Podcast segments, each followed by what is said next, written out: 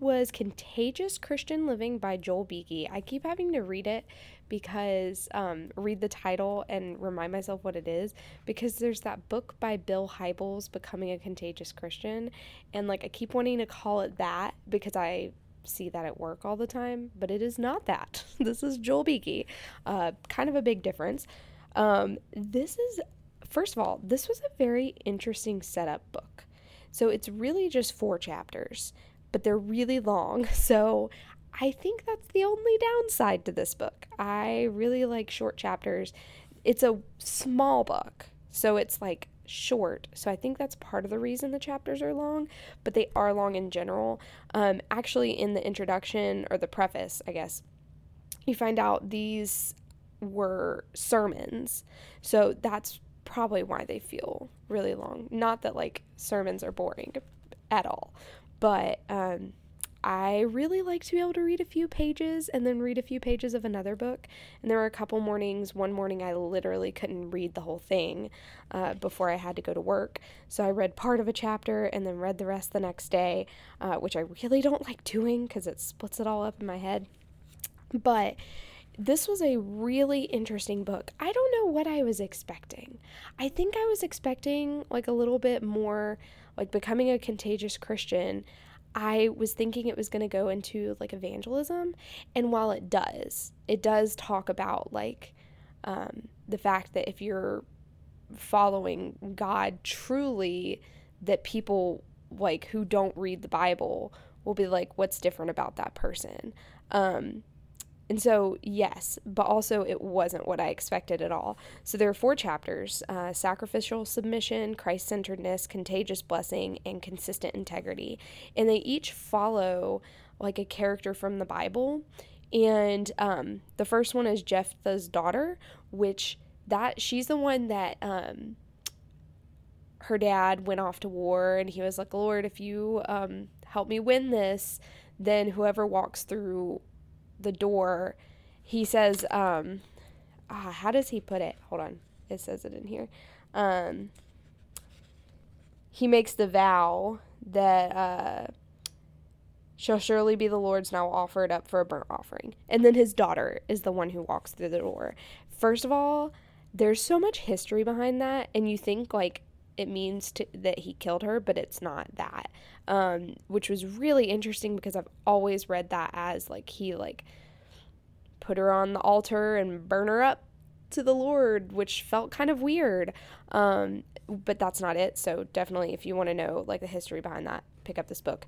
Then it's Bartimaeus, who is the blind. Um, he was a blind beggar in Mark ten, and then it goes to Jacob, specifically um, when Jacob wrestles. And then it goes to Daniel, and it focuses on Daniel 1 um, when he refuses to eat the king's food. And first of all, I have to say, I really, really love when a pastor digs into scripture so much that I'm like, I didn't even know that. Not that they need to like make up some story to get me engaged, but the fact that he doesn't just like when you think about you hear the terms like be a Daniel, like be a be a Daniel. Like we always hear that.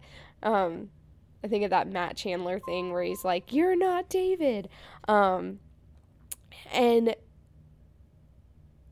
Beeke like took that idea and made it so much more clear because he he really did dig into the character of these guys um and it just i don't know it just was a really really really good book. Um, i'll be posting some things on our instagram actually by now um, i guess because this is going to come out in like a week and a half to two weeks i can't remember. Um, so he talks about whenever he says sacrificial submission the fact that um, we are to deny ourselves and um, that in denying yourself um, you are honoring Christ. Um, then he talks about really focusing on who Christ is. And um, when he talks about Christ centeredness, he's talking about Bartimaeus. So he does go into like being blind to um, the gospel until Christ opens your eyes. Um, but also just the humility that comes along with it, and the fact that if you are born again, saved through Christ, you're going to just be so excited about talking about Christ, about living for Christ, and you're going to be focused and centered on Him. Um, in the third one with uh, Jacob wrestling, like that whole chapter, like I think if I could say, like, if you were picking up this book and you're like, what chapter should I read? If I can't read any others, what it would be that one. Um, he just talks about the change from before and after, um, and also struggling with God because there are going to be times that we have to struggle. And he really just breaks down that story of Jacob wrestling in a way that I've never heard before. And then when he goes to Daniel, um, that was really good. He's talking about integrity and living with integrity um, no matter what happens. I want to read one little thing because this actually relates to our episode on besetting sin. I wish I would have read this first. I would have definitely said this in that episode. So I want to make sure I say it here, and I'm probably going to post it somehow to Instagram. I don't know. Um, but he says if you're uncertain of your strength to withstand the temptation of peer pressure, here are some ways to help you through such times. And he has commentary on all of these, but I'm just going to read them. Understand the strength of temptation. Search, know, love, and live the scriptures. Lean hard on Christ. Be true to God. Be true to your biblical convictions. Remember, true friends seek your best welfare. Take the long term perspective. Lead rather than be led. Remember that service is greater than selfishness. Remember, inner thoughts often contradict outer actions. Um, and I, right after that, he says, By grace, Daniel was more afraid of the snares of the devil and the pollution of sin than of losing his own life. He would rather die than sin. And that hit me hard um, because how many times, like, it's very easy to just fall into sin and um, you don't even think about it. Um, he, at the end, he talks about this um, Christian pastor from the Far East speaking at a conference, and um, he had this big quote, but um, he was talking about how like we often feel very sorry for people who are being persecuted in other countries, and not that we shouldn't like you know, you know, feel bad for them because they're being persecuted, but he says to us the enemy is this is the um, pastor who said this. To us, the enemy is obvious. To you, it is subtle. The enemy is trying to frighten us, but he's trying to seduce you. We believe that he is being more successful in the West than in the East. And I just read that and was like, you know what? Darn it, ain't that true? um, just think, I was in it. He talks about how like, do your friends who are who are not Christians, do they see the integrity of you living for Christ um, with the way that you talk, with the books you read, with the text messages that you send, with the shows you watch. Like, do they see your integrity? Um, and how quickly does the world seduce us to sin? How quickly? How quickly?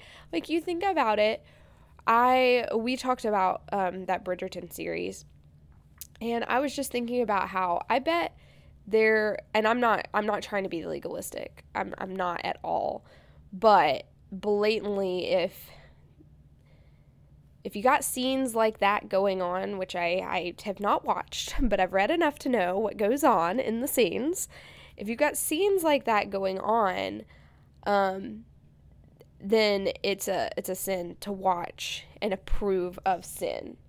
Um, so if you're on your Facebook talking about how great Bridgerton is, or even just in like with your close friends, like, hey, have you watched that? Yeah, have you watched that?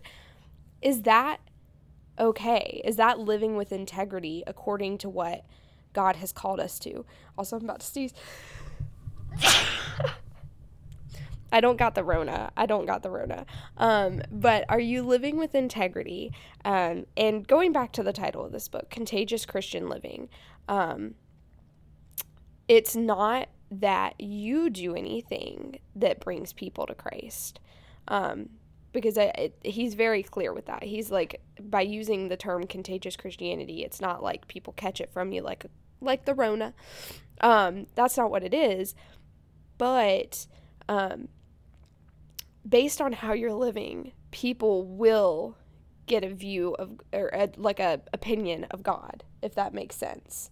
Um, they if if you claim that Christ is the most important to you, but you can't refrain from sin. You can't refrain from gossip. You can't refrain from just being a jerk. Then the world is going to see that. They're going to see that. And that is um, going to become their view of God because they're if they're not reading the Bible, you know.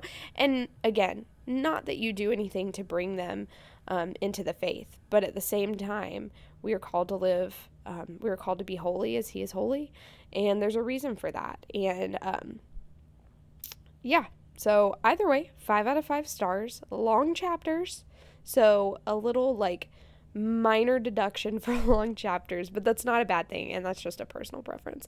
But I have had this on my shelf for a really long time. I don't know how long, but I'm trying to go through, not completely alphabetically, because um, there are some times where I like really want to read a book. So I just got uh, The Rare Jewel of Christian Contentment by Jeremiah Burroughs, and I'm like, should I read that next? I am currently reading this collection of articles that I'll put a review up of. It's called Mom Enough, um, edited by Tony and Carolee.